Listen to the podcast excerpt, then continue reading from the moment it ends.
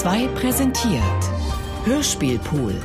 Große Produktionen zum Herunterladen. Mehr Informationen unter www.bayern2.de. Bayern 2. Hörbar mehr vom Leben.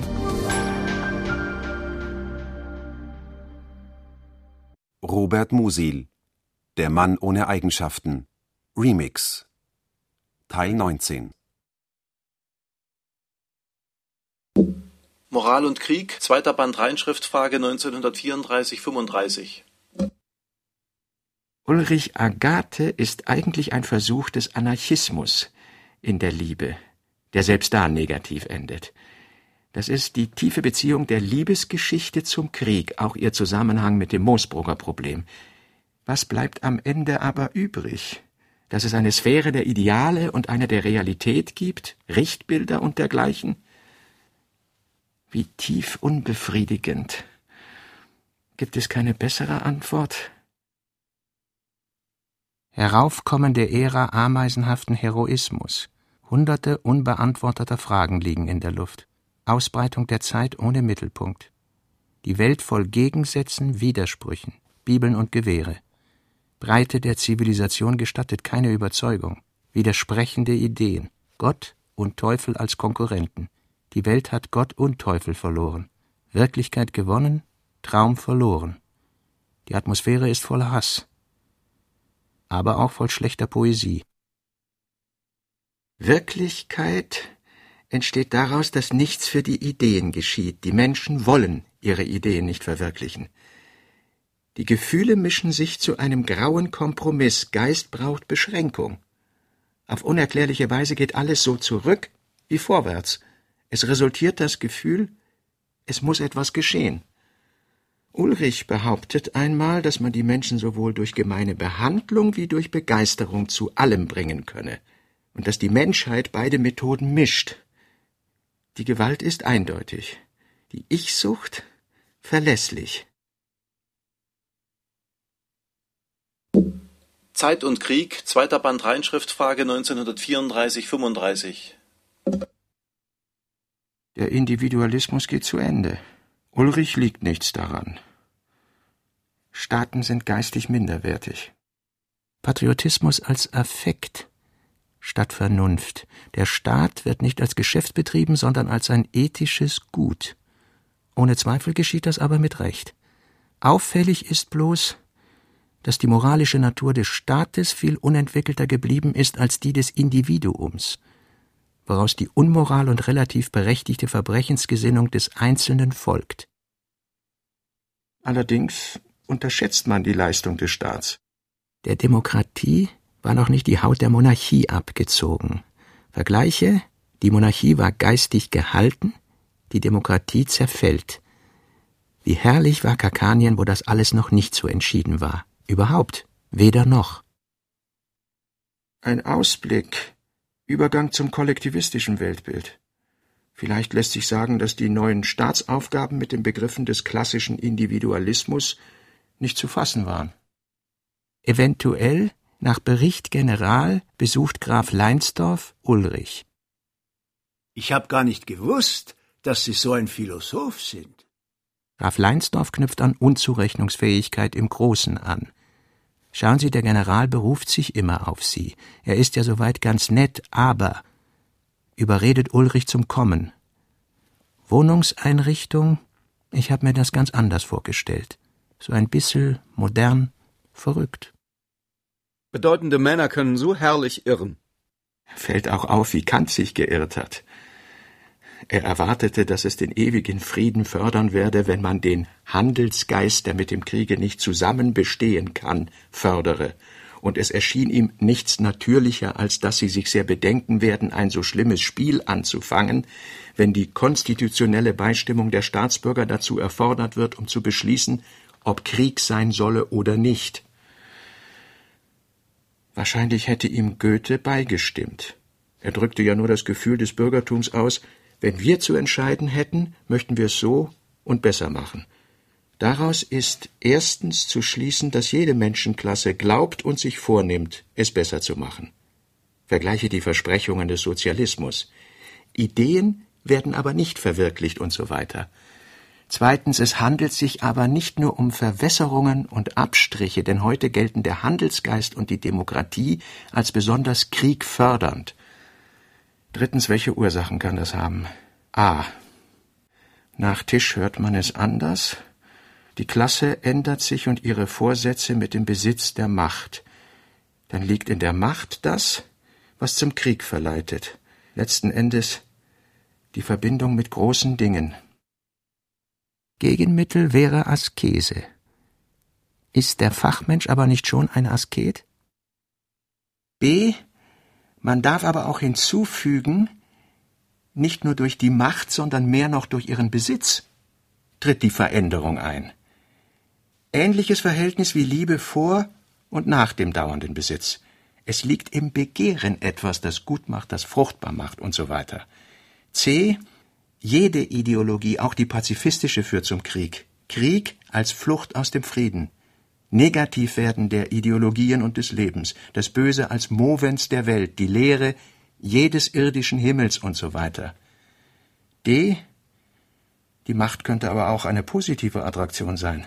Etwa ein Volk macht Geschichte, wenn es Machtmenschen produziert, oder die Produktion von Machtmenschen, die alles ihren Zwecken beugen, ist der Trick der Menschheit, ihre Zwecke zu erfüllen.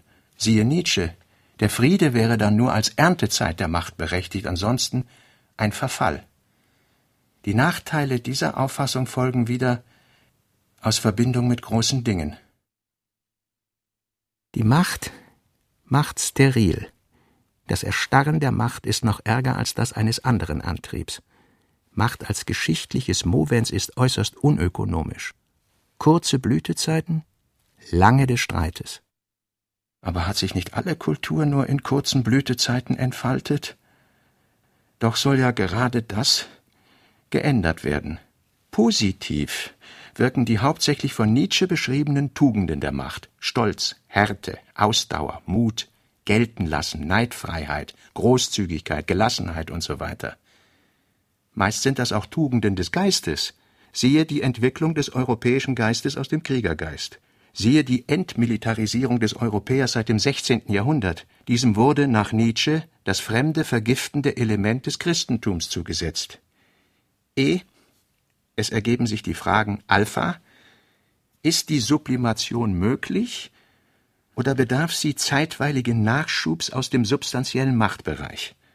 Beta ist ein Ausgleich zwischen den beiden Konstituentien des Geistes möglich, also doch eine Synthese der Kultur. Kann ich mir etwas ausdenken? Ende ich mit der Unvermeidlichkeit des Bösen? Soll man es also lieben? Vielleicht ergibt sich eine Lösung aus der statistischen Auffassung. Das gehört in die drei Utopien und ihre Fortsetzung. Nationenkapitel Beilageblatt 1932 eine Einschaltung über Kakanien. Es darf vorausgesetzt werden, dass das Wort der Herd des Weltkriegs zwar oft benützt worden ist, stets jedoch mit einer gewissen Ungenauigkeit in der Frage, wo dieser Gegenstand seinen Platz habe. Ältere Leute, die noch persönliche Erinnerungen an jene Zeit besitzen, denken da wohl an Sarajevo, doch fühlen sie selbst, dass diese kleine bosnische Stadt bloß das Ofenloch gewesen sein kann, durch das der Wind einfuhr. Gebildete Leute werden ihre Gedanken auf die politischen Knotenpunkte und Welthauptstädte richten. Noch höher gebildete dürften mit Sicherheit außerdem die Namen von Essen, Creusot, Pilsen und der übrigen Zentren der Waffenindustrie im Gedächtnis haben. Aus alledem folgt aber bloß, dass der Herd des Weltkriegs kein gewöhnlicher Herd gewesen ist, denn er stand an mehreren Orten gleichzeitig. Vielleicht sagt man darauf, dass sich alsbald noch viel größere Verlegenheiten daraus ergeben. Denn gesetzt nun, es wolle Herd in seiner Bildlichkeit ungefähr das gleiche bedeuten wie Ursprung oder Ursache ohne solche, so weiß man zwar, dass der Ursprung aller Dinge und Geschehnisse Gott ist, aber andererseits hat man nichts davon. Denn mit den Ursprüngen und Ursachen ist es so bestellt, wie wenn einer seine Eltern suchen geht. Zunächst hat er zwei, und das ist unbezweifelbar. Bei den Großeltern aber sind es schon zwei zum Quadrat, bei den Urgroßeltern zwei zur dritten und so fort in einer sich mächtig öffnenden Reihe, die sich nirgends bezweifeln lässt aber das merkwürdige Ergebnis hat, dass es am Ursprung der Zeiten schon eine fast unendliche Unzahl von Menschen bloß zu dem Zweck gegeben haben musste, einen einzigen der heutigen hervorzubringen. Wenn das auch schmeichelhaft ist und der Bedeutung entspricht, die der Einzelne in sich fühlt, so rechnet man heute doch zu genau, als dass man es glauben könnte. Schweren Herzens muss man also auf seine persönliche Ahnenreihe verzichten und annehmen, dass man ab irgendwo gruppenweise gemeinsam abstamme. Und das hat verschiedene Folgen. So die, dass die Menschen sich teils für Brüder halten, teils für Fremdstämmlinge, ohne dass einer diese Grenze zu bestimmen wüsste, denn das, was man Nation und Rasse heißt, sind Ergebnisse und keine Ursachen. Eine andere Folge ist die, dass Herr Beliebig nicht mehr weiß, wo er seine Ursache hat. Er fühlt sich infolgedessen wie einen abgeschnittenen Faden, den die fleißige Nadel des Lebens haltlos aus und einzieht, weil man vergessen hat, ihm einen Knopf zu machen. Eine dritte, jetzt erst aufdämmernde zum Beispiel die, dass man noch nicht nachgerechnet hat, ob und inwieweit es Herrn ebenso beliebig doppelt und mehrfach gibt. Im Bereich des erblich Möglichen liegt das durchaus. Bloß weiß man nicht, wie groß die Wahrscheinlichkeit ist, dass es einem wirklich widerfahren könnte, sich selbst zu begegnen aber ein dumpfer Druck davon, dass es bei der heutigen Natur des Menschen nicht ganz ausgeschlossen sein kann, liegt sozusagen in der Luft. Und sicher wäre es nicht einmal das Schlimmste. Graf Leinsdorf, der einen Augenblick mit Ulrich sprach, erging sich über die adelige Einrichtung der Kammerherrn. Sechzehn adelige Ahnen muss ein Kämmerer haben.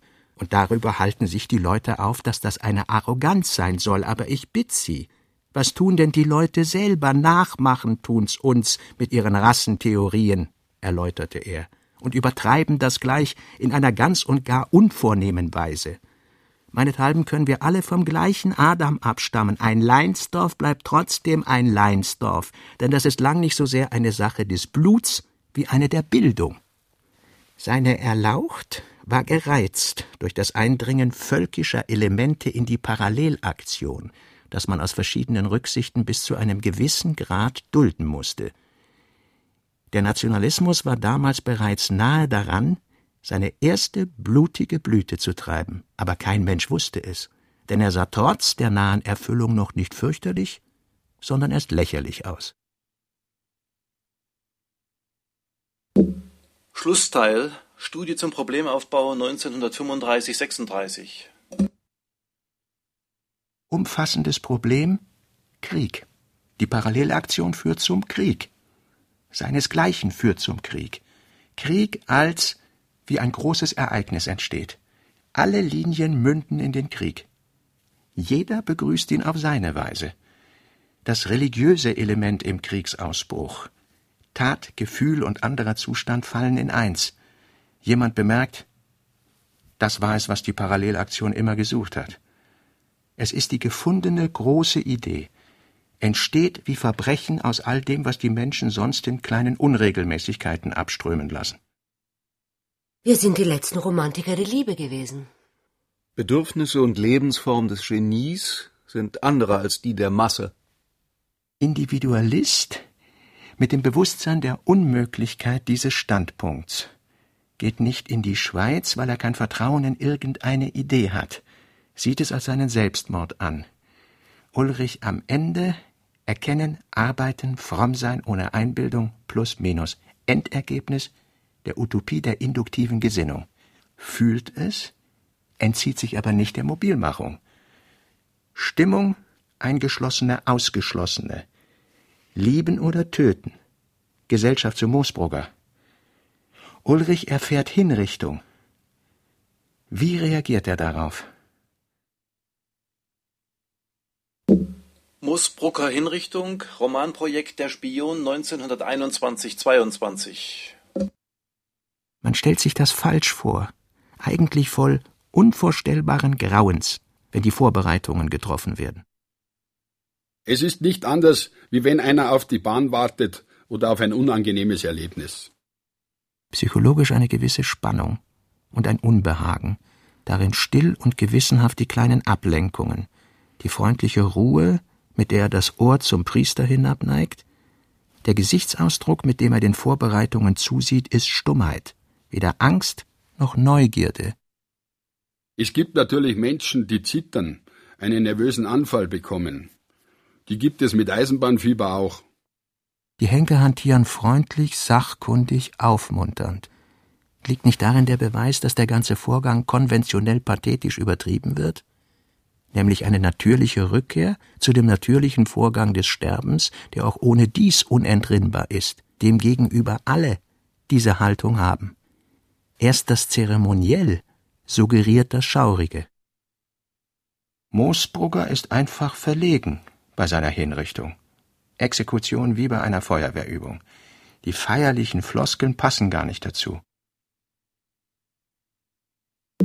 Schlussteil Studie zum Problemaufbau 1935-36. Agathe. Die Männerwelt ist sie nie etwas angegangen. Schrecklich deren Ausbruch bei Mobilisierung. Gleichschaltung. Nichts ist dem Menschen so wichtig wie eine feste Geisteshaltung. Hauptquelle aller Gewalttaten, dass man nicht weiß, wozu man da ist. Der permanente Glaubenskrieg wird endlich aktuell, endlich wird das Leben wesentlich, bejahend. Es fehlt ihm nichts, man nimmt sich ernst, das Leben mündet nicht ins Leere, man hat eine Überzeugung, einen Glauben. Jeder kann etwas davon sagen, auch kann es so geschildert werden. Leo Fischel, die Stimme der Vernunft, wird abgekanzelt. Das Stahlbad wird die Welt bessern. Schlusssitzung der Parallelaktion. Die Staatsmaschine geht durch. Schulter an Schulter.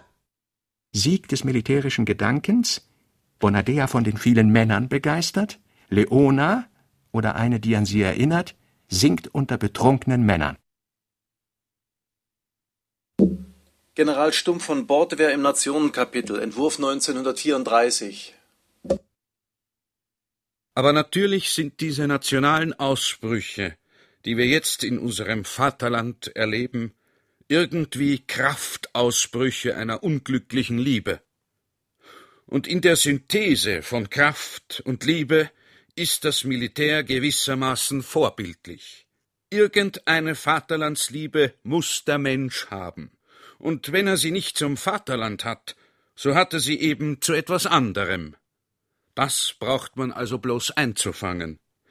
Wer denkt daran, dass ein Einjähriger ein Freiwilliger ist, er am allerwenigsten. Und doch ist er's nach dem Sinn des Gesetzes.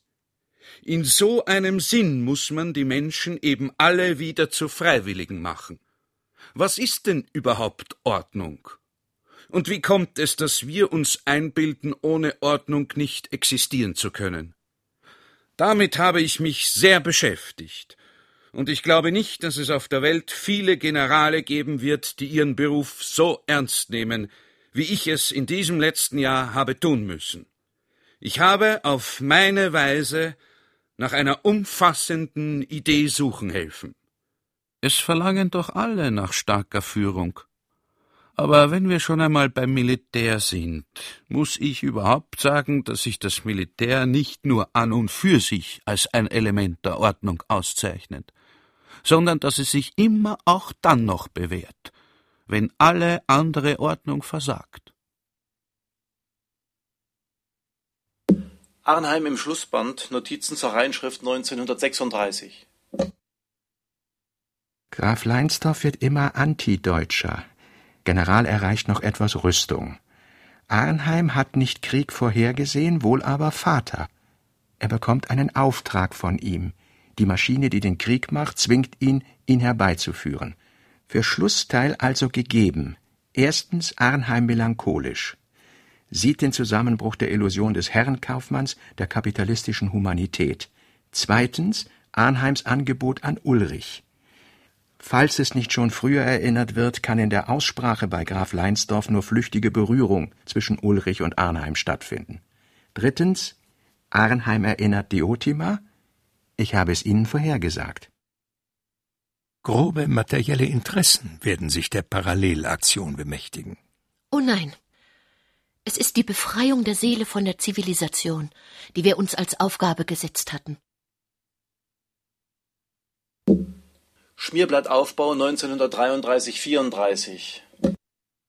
Auflösung des bestimmten Wollens in das Geschichtsgefühl.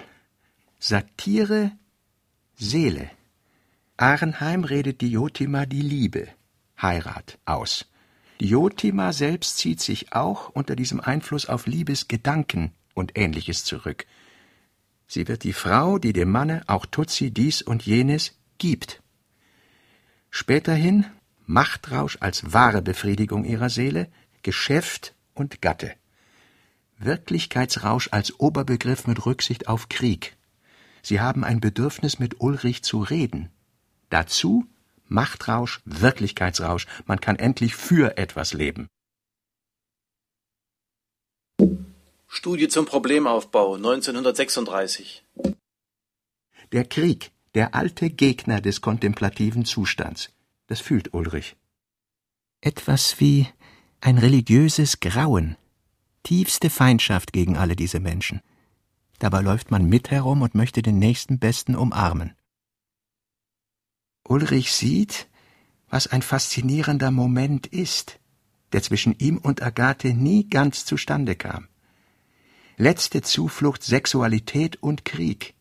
Aber Sex dauert eine Nacht, der Krieg immerhin wahrscheinlich einen Monat und so weiter. Agathe, wir leben weiter, als ob nichts wäre. Ulrich, scheu vor dieser Robustheit. Die Priester, das Offizierskorps Gottes. Nationen haben keine Absichten. Gute Menschen können eine grausame Nation bilden. Nationen haben einen unzurechnungsfähigen Geist. Richtiger, sie haben überhaupt keinen Geist. Vergleich mit Irrsinnigen. Im Ganzen hängen die Mobilmachungskapitel, namentlich darin Ulrich, vom Ausgang der Utopie der induktiven Gesinnung ab, der noch nicht feststeht. Aber wahrscheinlich kommt er hinaus auf Kämpfen geistig, und nicht verzweifeln. Ahnen reduziert auf Glauben, und zwar der induktive Gott, unbeweisbar, aber glaubwürdig. Kreislauf des Gefühls ohne Mystik. Entdeckung Gottes, Realwerden Gottes. Ahnen, anderer Zustand. Mag vielleicht ein anderer, besser geeigneter aufnehmen. Wie man das den Leuten aufnötigen könnte, unvorstellbar entweder das Gehasste der Zeit überlassen oder dahin wirken. Das ist für ihn Buchschreiben, also Selbstmord, also in Krieg gehen. Zusammenbruch der Kultur und des Kulturgedankens. Das ist in der Tat das, was der Sommer 1914 eingeleitet hat. Nun stellt sich heraus, dass dies die große Idee war, die von der Parallelaktion gesucht wurde. Und was sich ereignet, ist die unabsehbare Flucht aus der Kultur. Zum Beispiel General könnte sagen, dass er flieht. Eingefallen bei Durchsicht. Alle Staaten geben vor, für etwas Geistiges da zu sein, das unbestimmt ist und das sie summarisch Kultur nennen. Es erweist sich auch in meinen Ansätzen als utopisch. Und das ist es, worein kein Vertrauen mehr besteht. Das kann bilden ein letztes Tagebuchblatt, ein Gespräch mit Arnheim oder mit Diotima, eventuell auch mit Agathe. In gewissem Sinn ist auch das ganze real-moralische Problem das der Triebe, ihres ergebnislosen Trieblaufs, ihres Unfugstiftens. Sie müssen beherrscht werden, damit es nicht Mord, Wucher und so weiter gebe. Aber die Gegenproblematik der Beherrschtheit ist die Triebschwäche, das Verblassen des Lebens und dass sich die Kompensation dazu nicht deutlich vorstellen lässt aber auch der beginnende Untergang Kakaniens. Nachtrag. Es ergibt sich Rechtfertigung Ulrichs gegenüber Walter. Erstens, was ihn bewegt, sind Utopien. Nahe der Gefahr der Einbildung, führt auf Selbstmord oder Werk. Zweitens, er ist MOE-Mann ohne Eigenschaften, ein Theoretiker. Das führt auf Theoretiker im Verhältnis zur Gesellschaft und im Verhältnis zur Gegenwart. Krisis und Entscheidung, erste Studie 1936. Die Utopien sind zu keinem praktikablen Ergebnis gekommen. Der andere Zustand gibt keine Vorschriften für das praktische Erleben. Gegen die Totallösung und System, gegen den Gemeinschaftssinn. Abenteuer der Lebensverweigerung, Entscheidung zu Selbstmord ja. Wir werden uns nicht töten, ehe wir nicht alles versucht haben. Die Aussprache mit Walter kann Ulrich zur Niederschrift bewegen. Die menschliche Geschichte ist keine Geschichte des Genies, der Schöpferkraft und seiner Werke, sondern sie ist die des menschlichen Durchschnitts. Zu den Lindner Kapiteln Schmierblattaufbau 1933-34 Das Stahlbad wird die Welt bessern. Lindner kommt durch Agathe auf den tiefsten Punkt seiner Weltfestigkeit und wird dann, ohne sein Zutun, aufgerichtet. Er empfängt eine Belehrung durch die Kriegsstimmung und findet durch sie zum aggressiven, militanten und militärfreundlichen Glauben zurück. Studie zu Clarisse ausgehend von Schlussteil Notizen zur Reinschrift 1936 Kurzer Blick auf den Schluss. Walter freut sich über den Niedergang Ulrichs, über seinen Zusammenbruch.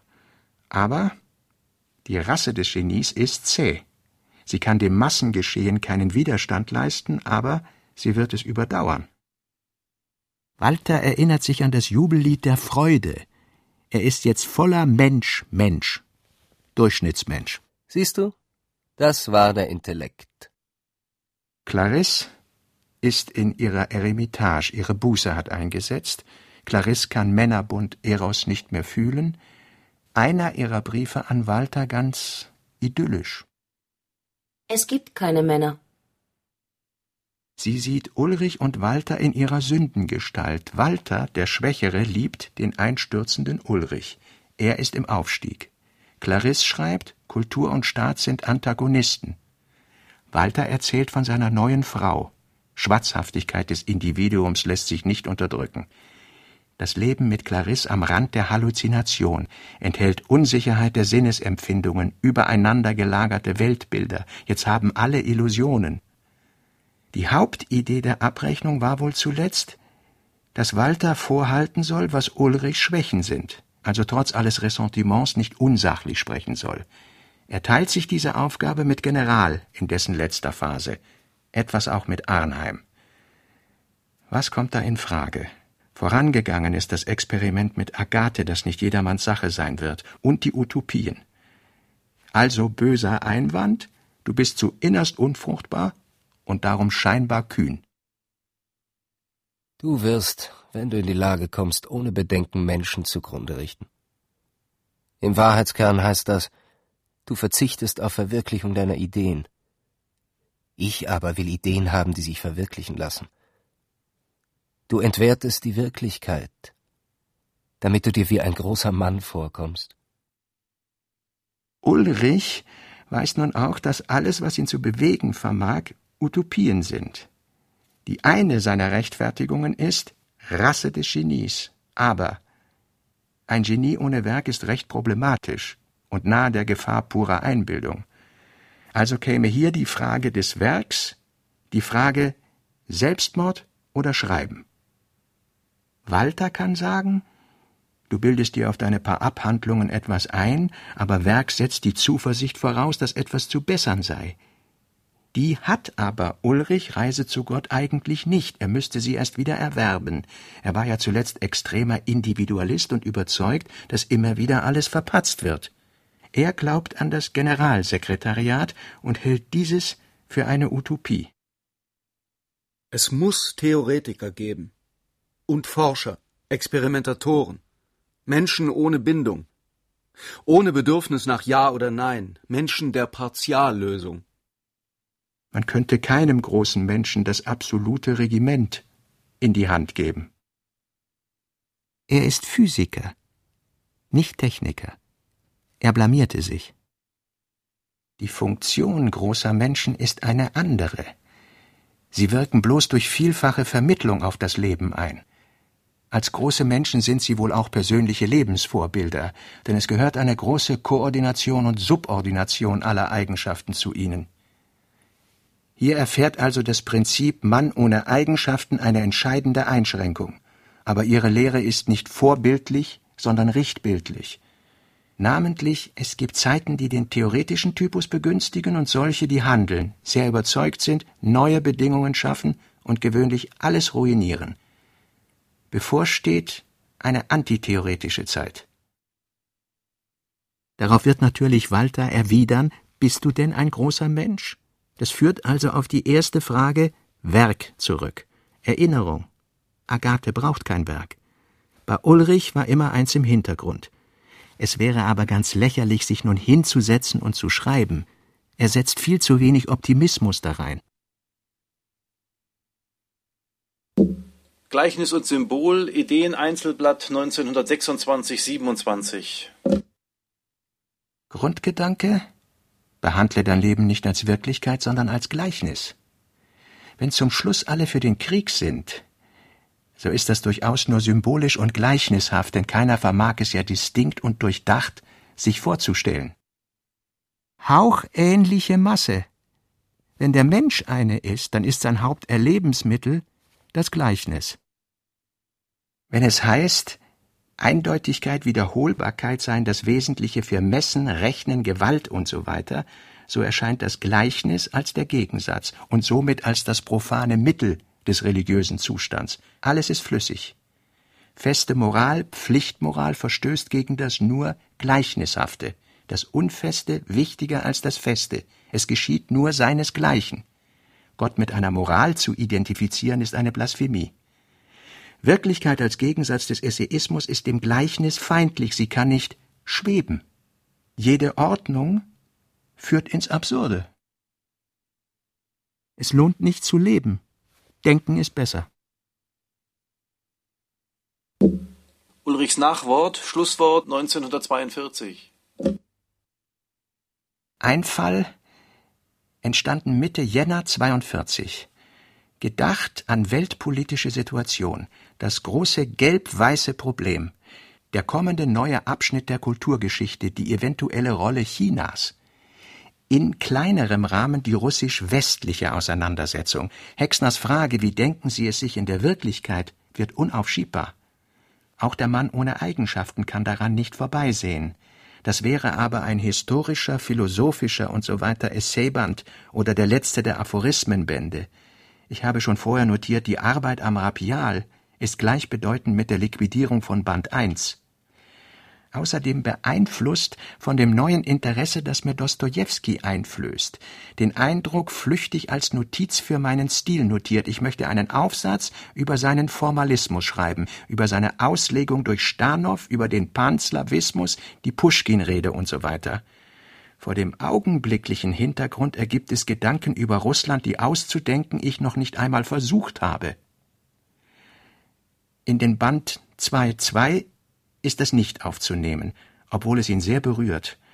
Auf diese Art dazugekommen, irgendwie abzuschließen und statt oder nach einer Art Ende ein Nachwort, Schlusswort Ulrichs zu schreiben. Der gealterte Ulrich von heute, der den Zweiten Krieg miterlebt und aufgrund dieser Erfahrungen seine Geschichte und mein Buch epilogisiert. Das ermöglicht die Pläne circa der Aphorismen mit dem aktuellen Buch zu vereinigen. Es ermöglicht auch, die Geschichte und ihren Wert für die gegenwärtige Wirklichkeit und Zukunft zu betrachten, ins Lot zu rücken, die romantische oder gar pirandellusche Ironie des die Figur über den Autor, die Geschichte der Personen geschichtlich betrachtet, wichtig, die Auseinandersetzung mit Laoze, die Ulrich aber auch meine Aufgabe verständlich macht, von Ulrich nachträglich durchgeführt. Abdul Hassan Sumun und der Sufismus. Als eine Geschichte über ihn erzählt, wäre die Geschichte von Agathe und Ulrich eindrucksvoller geworden. Agathe findet Ulrichs Tagebuch, Mappe Druckfahnen 1937-38. In einer Lade des Arbeitstisches waren ihr liegende Papiere aufgefallen. Und zwar durch eine unterdrückte Bewegung ihres Bruders, die den Eindruck hervorgerufen hatte, er wolle sich im Gespräch auf diese Papiere berufen, könne sich aber nicht dazu entschließen, ja verwehre es sich mit Vorsatz. Ihre Vertrautheit mit ihm hatte sie das mehr erahnen als begründet erraten lassen. Und auf die gleiche Weise verstand sie auch, dass sich das Verhohlene auf sie und ihn beziehen müsse. Darum öffnete sie die Lade, nachdem er kaum das Zimmer verlassen hatte und tat dies, mochte es berechtigt sein oder nicht, in einem Gefühl, das rasche Entscheidungen fordert und moralische Bedenken nicht zulässt. Aber die vielfach durchstrichenen, lose zusammenhängenden und nicht immer leicht zu entziffernden Aufzeichnungen, die ihr in die Hand fielen, zwangen ihrer leidenschaftlichen Neugierde alsbald ein langsames Zeitmaß auf. Ist Liebe ein Gefühl? Diese Frage mag im ersten Augenblick unsinnig wirken. So gewiss scheint es zu sein, dass die ganze Natur der Liebe ein Fühlen sei. Umso mehr überrascht die richtige Antwort. Denn das Gefühl ist wahrhaftig das wenigste an der Liebe. Bloß als solches betrachtet ist sie kaum so heftig und mächtig und jedenfalls weniger deutlich ausgeprägt als ein Zahnschmerz. Der zweite, ebenso wunderliche Vermerk lautete Ein Mann vermag seinen Hund und seine Frau zu lieben. Ein Kind kann einen Hund zärtlicher lieben als ein Mann seine Frau. Jemand liebt seinen Beruf, ein anderer die Politik. Am meisten lieben wir wohl allgemeine Zustände, ich meine, wenn wir sie nicht gerade hassen, jenes undurchschaubare Zusammenwirken von ihnen, das ich das Stallgefühl nennen mag. Wir sind der Freude in unserem Leben zu Hause wie ein Pferd in seinem Stall. Aber was bedeutet es, alles dieses, das so verschieden ist, mit dem gleichen Wort lieben zu verbinden?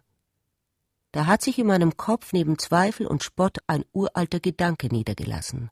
Alles in der Welt ist Liebe. Liebe ist das sanfte, göttliche, von Asche verdeckte, aber unauslöschliche Wesen der Welt. Ich wüsste nicht zu sagen, was ich unter Wesen verstehe, aber wenn ich mich ohne Sorge dem ganzen Gedanken überlasse, empfinde ich ihn mit einer merkwürdig natürlichen Gewissheit. Wenigstens für Augenblicke. Agathe errötete, denn die nächsten Eintragungen begannen mit ihrem Namen. Agathe hat mir einmal Bibelstellen gezeigt. Ich erinnere mich noch ungefähr an den Wortlaut und habe mir vorgenommen, ihn aufzuschreiben. Alles, was in der Liebe geschieht, geschieht in Gott denn Gott ist Liebe. Und eine zweite sagte, die Liebe ist von Gott, und wer Gott liebt, der ist von Gott geboren. Diese beiden Stellen stehen offensichtlich miteinander in Widerspruch. Das eine Mal kommt die Liebe von Gott, das andere Mal ist sie Gott selbst. Die Versuche, das Verhältnis der Liebe zur Welt auszudrücken, scheinen also selbst den Erleuchteten nicht wenig Schwierigkeiten zu machen, wie sollte da nicht erst der unbelehrte Verstand versagen? Dass ich sie das Wesen der Welt genannt habe, ist nichts als Ausrede gewesen. Es lässt all die Wahl offen, dass ich sage, diese Feder und dieser Tintennapf, mit denen ich schreibe, beständen in Wahrheit aus Liebe, oder sie täten es in Wirklichkeit. Denn wie in Wirklichkeit? Bestünden sie dann aus Liebe, oder wären sie deren Folge, ausgestaltende Erscheinung oder Andeutung? Sind sie selbst, schon sie selbst Liebe, oder ist das erst ihre Gesamtheit? Sollen sie von Natur Liebe sein, oder ist von der Wirklichkeit einer Übernatur die Rede? Und wie verhält es sich mit dem in Wahrheit? Ist das eine Wahrheit für den geschärfteren Verstand oder eine für den begnadeten Unverstand? Ist es die Wahrheit des Denkens oder eine unvollständige symbolische Beziehung, die erst in der um Gott versammelten Universalität der Geistesgeschehnisse ihre Bedeutung voll enthüllen wird? Was davon habe ich gesagt? Ungefähr nichts und alles. Die Aufzeichnungen fuhren nun fort. Auch das ist ein Einfall, auf den beinahe die Vernunft selbst verfallen könnte allerdings nur eine etwas aus ihrer ruhenden Lage geratene Vernunft, sich den Allliebenden als den ewigen Künstler vorzustellen. Er liebt die Schöpfung, solange er sie schafft. Von den fertigen Teilen wendet sich seine Liebe aber ab. Denn der Künstler muss auch das Hassenswerteste lieben, um es bilden zu können. Aber was er bereits geschaffen hat, mag es auch gut sein, erkaltet ihm. Es wird so Liebe verlassen, dass er sich darin selbst kaum noch versteht, und die Augenblicke sind selten und unberechenbar, wo seine Liebe wiederkehrt und sich an dem weidet, was sie getan hat. Und so wäre denn auch zu denken, Was über uns waltet, liebt, was es schafft, aber dem fertigen Teil der Schöpfung entzieht und nähert sich seine Liebe in langem Abfließen und kurzem Wiederanschwellen. Diese Vorstellung passt sich der Tatsache an, dass Seelen und Dinge der Welt wie Tote sind, die manchmal für Sekunden auferweckt werden. Dann kamen flüchtig einige andere Eintragungen, die nur aussahen, als wären sie zum Versuch gemacht. Ein Löwe vor dem Morgenhimmel, ein Nashorn im Mondlicht. Du hast die Wahl zwischen Liebesfeuer und Gewehrfeuer. Also sind zumindest zwei Grundzustände anzunehmen, Liebe und Gewalt. Und es ist ohne Zweifel die Gewalt, was die Welt im Gange hält und vor dem Einschlafen bewahrt, nicht die Liebe. Hier ließe sich freilich auch die Annahme einflechten, dass die Welt sündig geworden sei, vorher Liebe und Paradies. Das hieße, die fertige Welt Sünde, die mögliche Liebe. Und plötzlich schloss Ulrich So komme ich auch auf die Frage zurück, ist Liebe ein Gefühl? Ich glaube nein. Liebe ist eine Ekstase und Gott selbst müsste sich, um die Welt dauernd lieben zu können und mit der Liebe des Gottkünstlers auch das schon Geschehene zu umfassen, dauernd in Ekstase befinden. Nur als ein solcher wäre er zu denken. Hier hatte er diese Aufzeichnungen abgebrochen. Wandel unter Menschen, letzte Fassung, 1940. Abbrechend sagte er, sie an, und beide wurden sich des Augenscheins bewusst. Es geschah, während sie einen bekannten und, wenn man so sagen darf, allgemein geachteten Platz überquerten. Da stand die neue Universität, ein nachgeahmter Barockbau, der von kleinlichen Einzelheiten überladen war.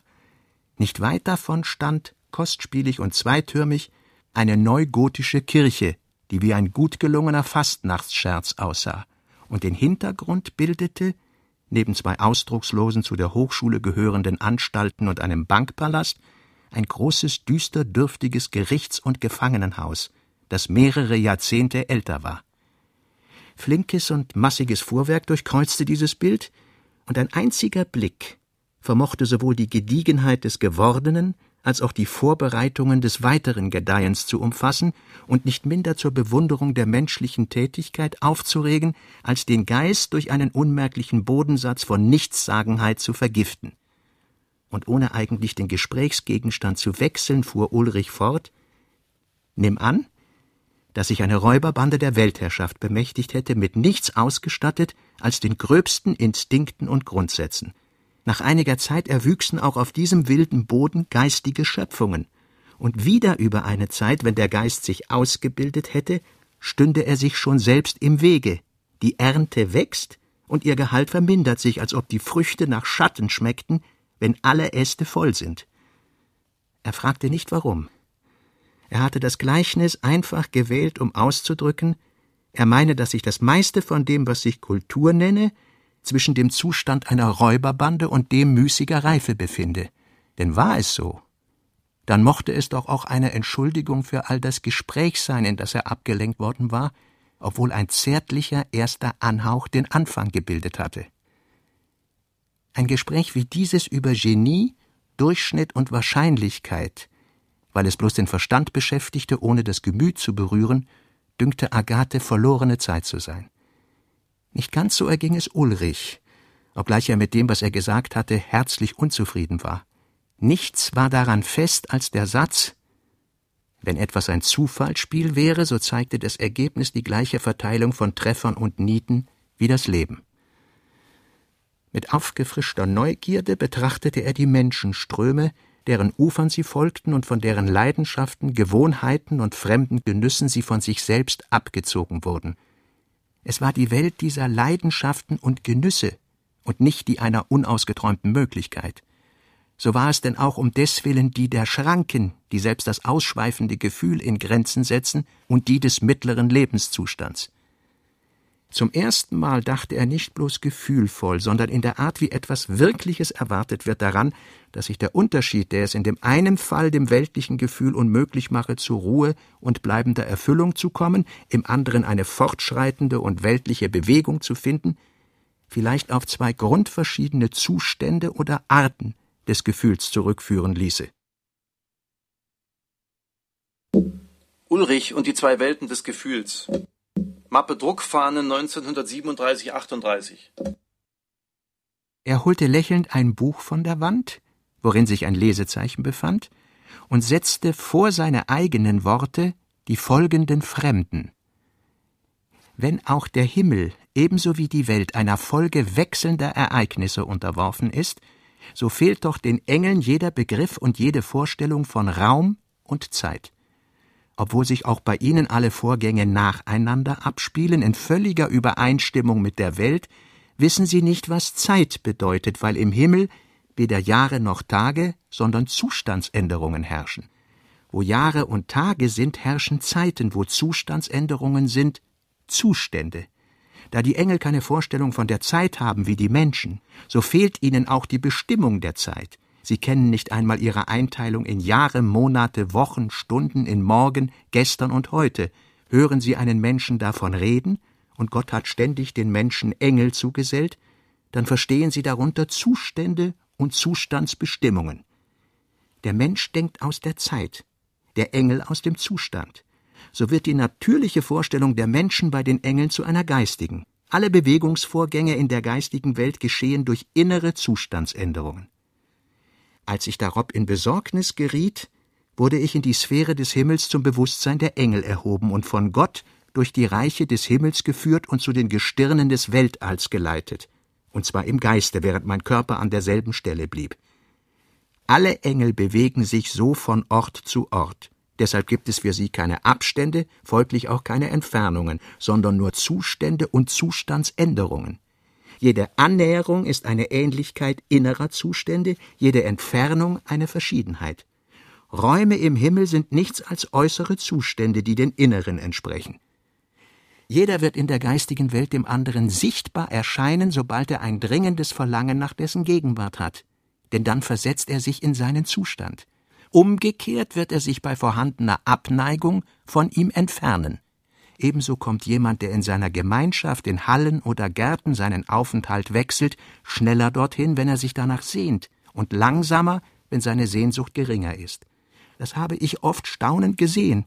Und da die Engel sich keinen Begriff von der Zeit machen können, so haben sie auch eine andere Vorstellung von der Ewigkeit als die irdischen Menschen.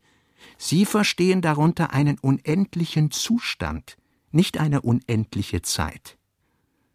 Ulrich hatte das einige Tage zuvor durch Zufall beim Blättern in einer Auswahlausgabe von Swedenborg aufgefunden, die er besaß, aber noch nie recht gelesen hatte, und hatte es ein wenig zusammengedrängt und so viel davon abgeschrieben, weil es ihm sehr angenehm war, diesen alten Metaphysikus und gelehrten Ingenieur, von dem übrigens Goethe ja sogar Kant keinen geringen Eindruck empfangen hatte, so sicher vom Himmel und den Engeln reden zu hören, als wären es Stockholm und seine Bewohner.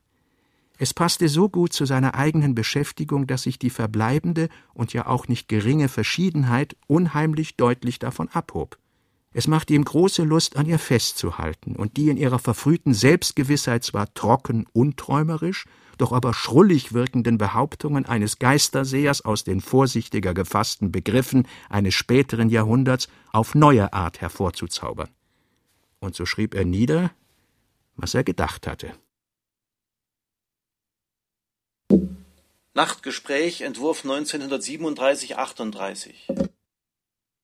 Er hatte im Zimmer ein Licht nach dem anderen angezündet, als sollten in dem erregenden Überfluss der Strahlen die Worte leichter fallen, und hatte lange Zeit eifrig geschrieben. Aber nachdem das Wichtigste geschehen war, bemächtigte sich seiner das Gefühl, dass Agathe noch nicht zurückgekehrt sei und wurde immer störender. Ulrich wusste nicht, dass sie bei Lindner war und überhaupt nichts von diesen Besuchen. Aber da dieses Geheimnis und sein Tagebuch das einzige war, was sie voreinander verbargen, konnte er mutmaßen und fast auch verstehen, was sie tat. Er nahm es nicht ernster als nötig und war eher erstaunt darüber als eifersüchtig. Auch schrieb er sich und seiner eigenen Unentschlossenheit die Schuld zu, wofern sie eigene Wege gingen, die er nicht billigen mochte. Trotzdem hemmte es ihn immer mehr und verminderte die zwischen den Gedanken webende Glaubensbereitschaft, dass er in dieser Stunde der Sammlung nicht einmal wisse, wo sie sei und warum sie sich verspäte. Er beschloss, sich zu unterbrechen und auch auszugehen, um sich dem entnervenden Einfluss des Wartens zu entziehen, wollte die Arbeit aber bald wieder aufnehmen. Als er das Haus verließ, fiel ihm ein, dass es ihn nicht nur am kräftigsten ablenken könnte, wenn er ein Theater aufsuchte, sondern sogar anregen müsste. Und so tat er das, obwohl er nicht dafür angekleidet war. Er wählte einen unauffälligen Platz und empfand im Anfang recht stark das Vergnügen, mitten in eine Vorstellung einzutreten, die schon lebhaft im Gang ist. Es rechtfertigte, dass er gekommen war, denn dieses lebhafte Widerspiegeln hundertfältig bekannter Gefühle, von dem das Theater unter dem Vorwand zu leben pflegt, dass es ihm einen Sinn gebe, erinnerte Ulrich an den Wert der zu Hause zurückgelassenen Aufgabe und erneute den Wunsch, den Weg zu beenden, der von den Ursprüngen der Gefühle ausgehend schließlich zu ihrem Sinn führen müsste. Als er wieder sein Bewusstsein den Vorgängen auf der Bühne erschloss, fiel ihm ein, dass die meisten der Schauspieler, die sich dort oben so schön wie bedeutungslos mit der Nachbildung von Leidenschaften beschäftigten, den Titel von Hofräten oder Professoren führten, denn Ulrich befand sich im Hoftheater, was dem Ganzen auch noch eine Steigerung zur Staatskomik gab. So verließ er zwar noch vor dem Ende des Stückes das Schauspielhaus, kehrte aber gleichwohl in erfrischter Laune heim. Wieder setzte er sein Zimmer ganz unter Licht, und es bereitete ihm Vergnügen, in der durchlässigen Nachtstille seinem eigenen Schreiben zuzuhören. Diesmal hatten ihm allerhand flüchtige, ja kaum mit Bewusstsein aufgenommene Anzeichen beim Betreten des Hauses gesagt, dass Agathe wieder zurückgekehrt sei. Aber als er sich nachträglich darauf besann und alles lautlos war, fürchtete er sich nachzusehen. So wurde es spät in der Nacht. Er war noch einmal im Garten gewesen, der völlig im Dunkel lag, so ungastlich, ja tödlich feindlich wie eine schwarze Wassertiefe. Er hatte sich trotzdem bis zu einer Bank durchgetastet und ziemlich lange ausgeharrt. Es war schwer, auch unter diesen Umständen daran zu glauben, dass es wichtig sei, was er schreibe. Aber als er wieder im Licht saß, machte er sich daran, es zu Ende zu schreiben, soweit sein Plan diesmal reichte. Es fehlte nicht mehr viel, doch hatte er kaum damit begonnen, als ihn ein leises Geräusch unterbrach denn Agathe, die schon in seinem Zimmer gewesen war, als er sich noch im Theater befand, und diesen heimlichen Besuch während seines Aufenthalts im Garten wiederholt hatte, war bei seiner Rückkehr hinausgeschlüpft, hatte hinter der Türe eine kleine Weile gezögert und drückte jetzt leise deren Klinke nieder. Sie war in ein bis an die Knöchel reichendes Hauskleid aus einem Samtstoff gehüllt, der wie ein einstmals auf Goldgrund gemaltes, ganz schwarz gedunkeltes Bild aussah zaubermantelartig, bis zu den Knöcheln reichend. Die Knöchel nackt, der Spann nackt wie die Hand.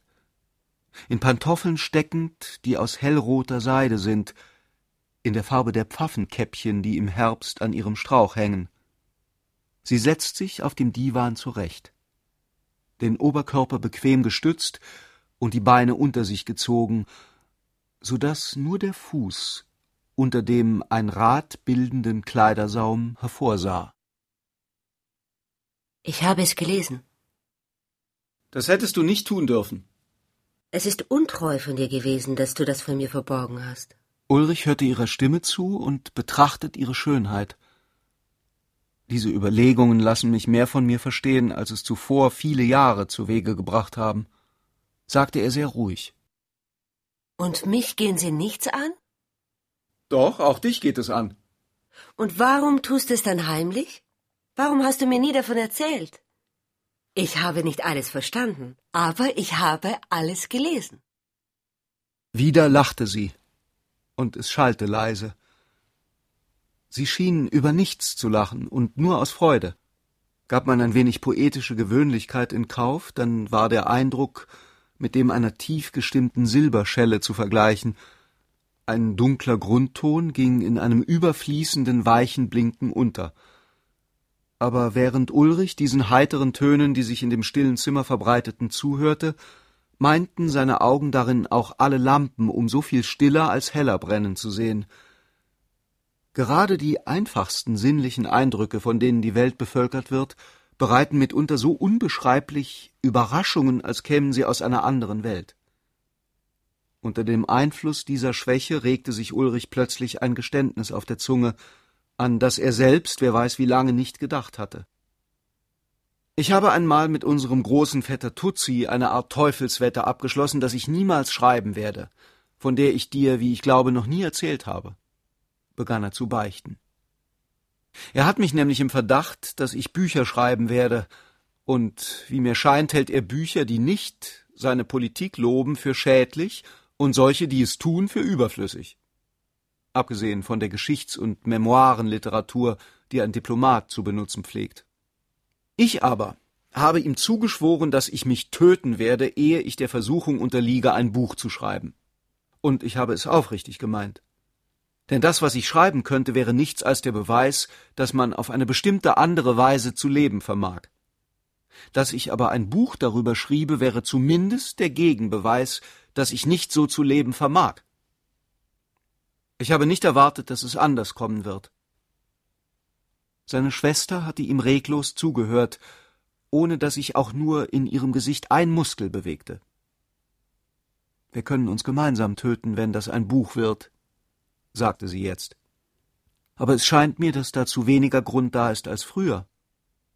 Ulrich sah ihr unwillkürlich in die Augen. Eher doch zum Gegenteil, fuhr sie fort. Das kann man auch noch nicht sagen, wandte Ulrich ruhig ein. Agathe fand, etwas an den stützenden Polstern zu ihrer Seite zu richten, was ihr Gesicht von ihm abwandte. Sei mir nicht bös, erwiderte sie in dieser Stellung, aber wenn ich auch bewundere, was du schreibst, so verstehe ich doch nicht ganz, warum du schreibst. Ja, manchmal ist es mir unheimlich komisch erschienen. Du zergliederst sorgfältig nach Natur und Sittengesetzen die Möglichkeit, deine Hand auszustrecken. Warum streckst du sie nicht einfach aus? Es ist verderblich, sie einfach auszustrecken. Wird durch das, was du aufgeschrieben hast, nicht mit einem Mal alles beantwortet, was wir uns so oft und in so großer Unsicherheit gefragt haben? Ich glaube es beinahe. Ich habe die Empfindung, dass darin jetzt alles enthalten ist, worüber wir so lange hin und her gesprochen haben. Aber warum bist du nicht früher darauf gekommen? Ich bin sogar so unbescheiden zu behaupten, dass du uns beide recht lange im Dunkeln gelassen hast. Wir befinden uns ja noch darin. Du darfst diese Gedanken nicht überschätzen. Und es ist mir schwer gefallen, mich zu ihnen zu entschließen. Im Traum denkt man manchmal entzückend, und im Erwachen fortgesetzt ist es lächerlich. Aber wenn ich dich recht verstanden habe, bist du doch sicher, dass es zu jedem Gefühl zwei Welten gibt und dass es von uns abhängt, in welcher wir leben wollen.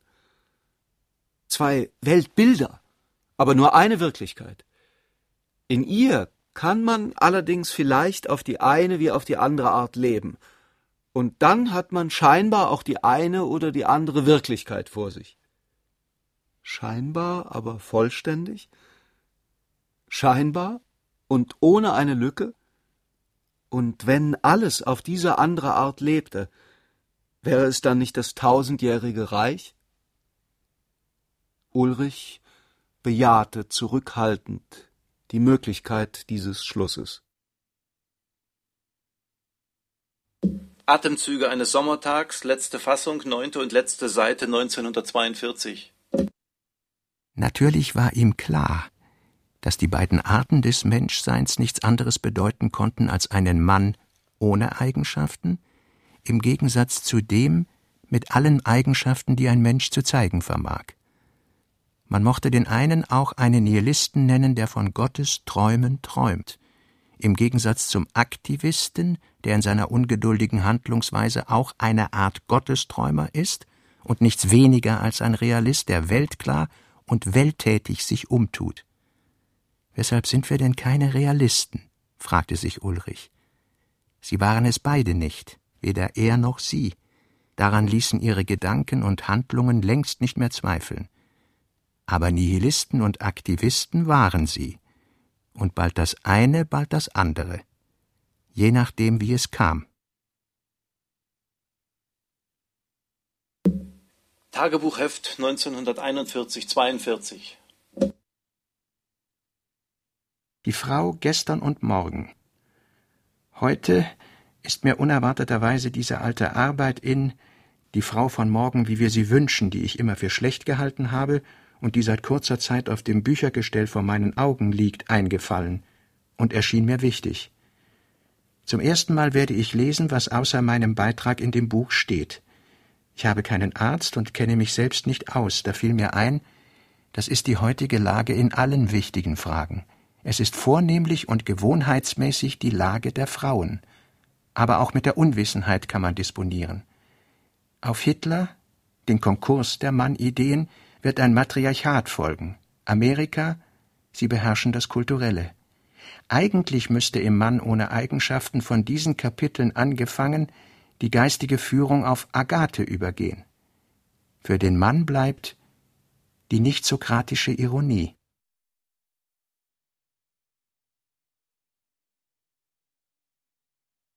Robert Musil Der Mann ohne Eigenschaften Remix Teil 19 Mit Manfred Zapatka, Wolfgang Hübsch, Ulrich Mattes, Uli Meier, Josef Bierbichler, Achim Buch, Gottfried Breitfuß, Wolf Bachofner, Peter Fricke, Angela Winkler, Michael Rotschopf, Susanne Wolf und Klaus Bulert. Regieassistenz Martin Trauner. Ton und Technik Hans Scheck, Wilfried Hauer, Susanne Herzig und Angelika Haller. Redaktionelle Mitarbeit Thomas Kretschmer und Annegret Arnold. Wissenschaftliche Beratung Walter Fanta. Konzept und Skript Katharina Agathos und Herbert Kapfer. Skript und Regie Klaus Bulert. Produktion Bayerischer Rundfunk 2004